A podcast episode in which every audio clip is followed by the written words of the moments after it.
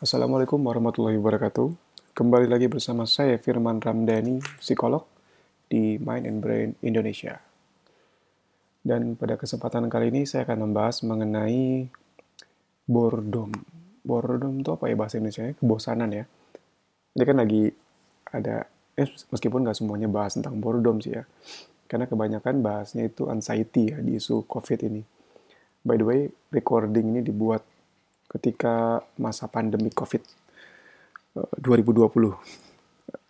Nah, barangkali kan ada yang dengar mungkin lima tahun ke depan atau 10 tahun ke depan, supaya bisa lebih relate aja sama pembahasannya. Nah, iya banyak kan bahas tuh orang anxiety, mungkin uh, isolation gitu ya, terisolasi karena di rumah aja, hashtagnya, atau uh, cabin fever, demam kabin gitu, karena terlalu lama di rumah Kebanyakan dua isu itu. Tapi boredom tuh jarang ada yang bahas. Boredom tuh kebosanan. Kebosanan tuh sebenarnya uh, ya maksudnya emosi ya, emosi yang gak nyaman ya.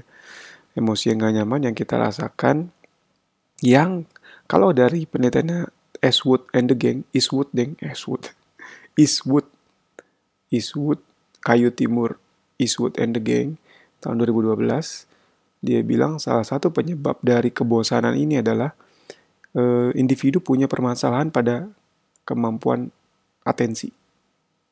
Kaitannya apa ya? Atensi sama kebosanan. Jadi gini, ini kurang lebih contoh yang dia uh, sebutin di uh, apa namanya jurnalnya.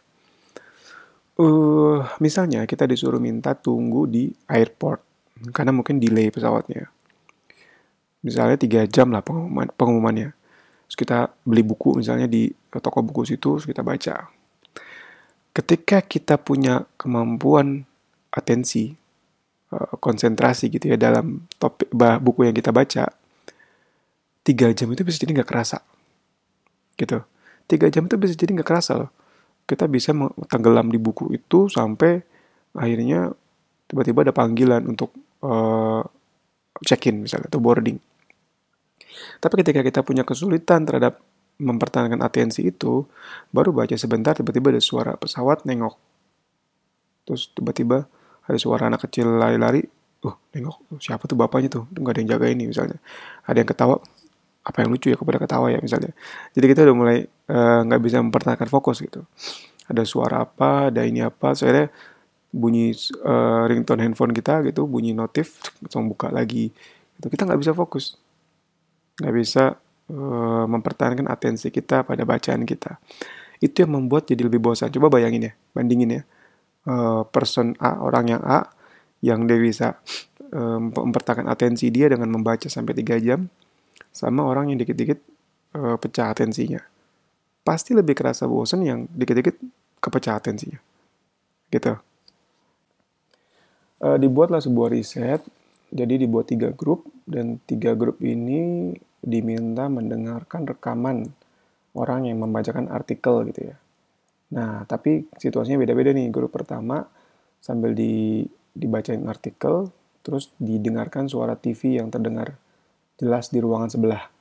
Gitu, suara TV terdengar jelas ya. Grup kedua sama baca dibacain artikel juga ininya pesertanya, partisipannya sorry.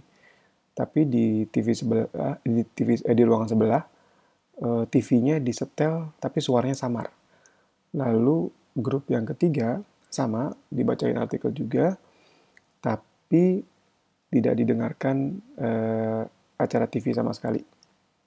Nah, hasilnya uh, yang grup kedua tadi yang suara TV samar-samar tadi tuh uh, menyebutkan bahwa mereka merasa lebih bosen. Lebih bosen. Kenapa? Karena menurut riset ini grup yang pertama dan ketiga, yang pertama tuh yang TV-nya terdengar jelas di ruangan sebelah, yang ketiga tidak ada suara sama sekali dari TV dari ruangan sebelah. Kalaupun mereka terdistraksi, mereka tahu apa yang buat mereka terdistraksi. Jadi mereka lebih kepada frustrasi, nah, bukan merasa bosan. Tapi buat mereka yang mendengar samar-samar, itu ketika mereka susah konsentrasi, mereka nggak yakin ini kenapa ya. Jadi kadang-kadang, eh, jadi membuat mereka mengatribusikan kesulitan konsentrasi, konsentrasi itu sebagai boredom, sebagai bosan. Menarik ya. Jadi intinya ketika kita sulit uh, keep attention sama satu hal, kita bisa mengatribusikan itu sebagai rasa kebosanan nantinya. Kayak contohnya tadi di bandara, ya kita bisa bayangin sih ketika ketika, ketika kita bisa keep uh, our focus gitu uh, pada buku yang kita baca, ya time passing by, asik ya. Waktu kayak berlalu begitu aja, sama kayak kita lagi main game atau uh, ngerjain sesuatu yang kita telah terhanyut di situ gitu. Nah, tapi menariknya lagi, kemampuan fokus juga dipengaruhi sama kemampuan kita untuk mengkreat apa ya hal yang menarik dari situ. Maksudnya apa tuh mas? Iya kan kalau kayak tadi kan kita baca buku yang kalau kita baca buku yang kita suka kan kita lebih mudah tenggelam di situ. Baca komik misalnya Dragon Ball, wah, masih zaman kayak Dragon Ball? Saya dulu punya Dragon Ball baca Dragon Ball tuh bisa wah bisa hanyut di situ. Tapi ketika kan banyak di dalam kejadian e, peristiwa kita nih dalam kehidupan kita kita ketemu hal-hal yang kita nggak suka tapi kita nggak bisa hindari. Misalnya pelajaran matematika. Atau kalau misalnya di kampus saya ngajar neuropsikologi itu katanya aduh susah banget. Tapi kan mereka nggak bisa menghindari mata kuliah itu terus gimana caranya? Padahal kan e, ada satu faktor juga tadi supaya kita bisa keep engage sama Eh, kegiatan kita. Kalau kita suka gitu. Kita nggak suka kita cenderung secara emosional udah udah malas duluan gitu.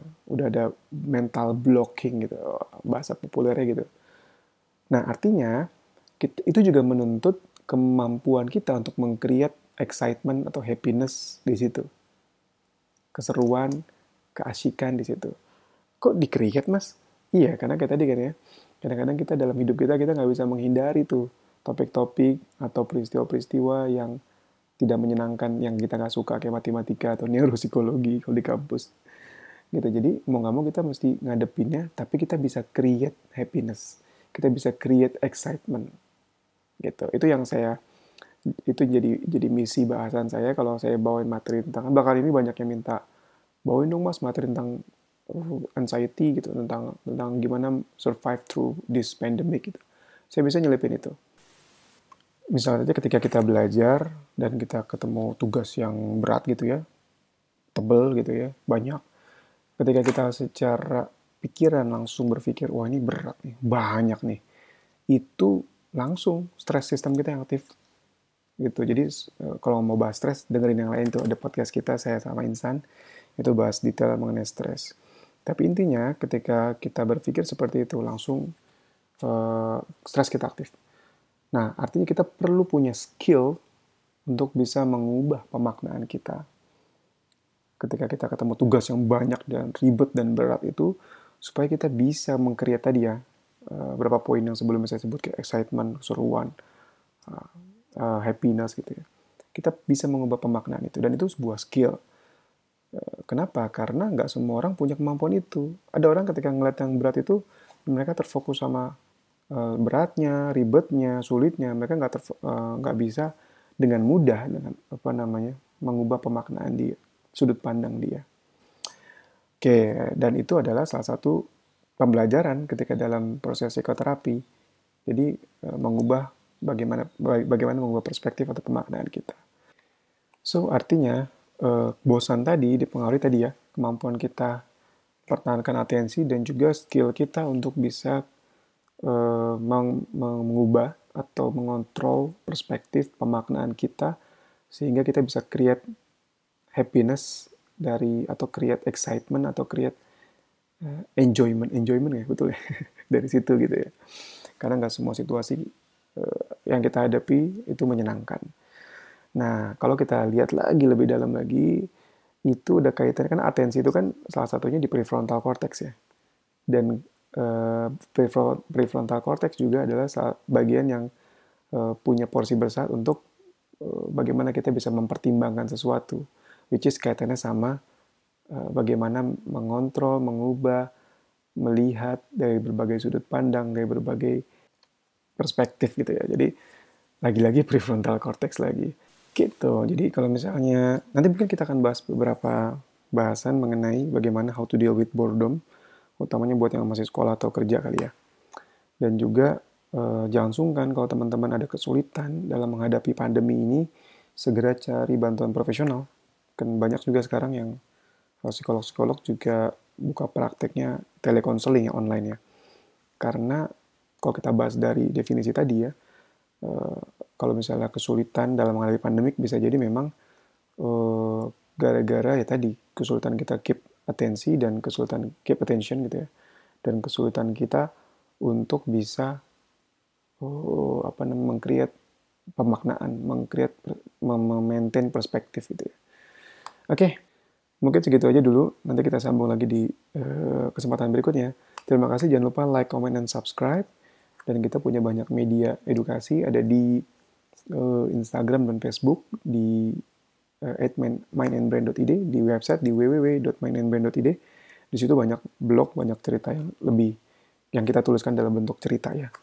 Uh, lalu juga ada uh, di website kita, eh, di website udah tadi ya, di YouTube dan di podcast kita di Mind and Brain Indonesia. Jangan lupa share sebaik-banyaknya, semoga bermanfaat dan makin banyak orang insya Allah yang terbantu. Terima kasih. Uh, wassalamualaikum warahmatullahi wabarakatuh.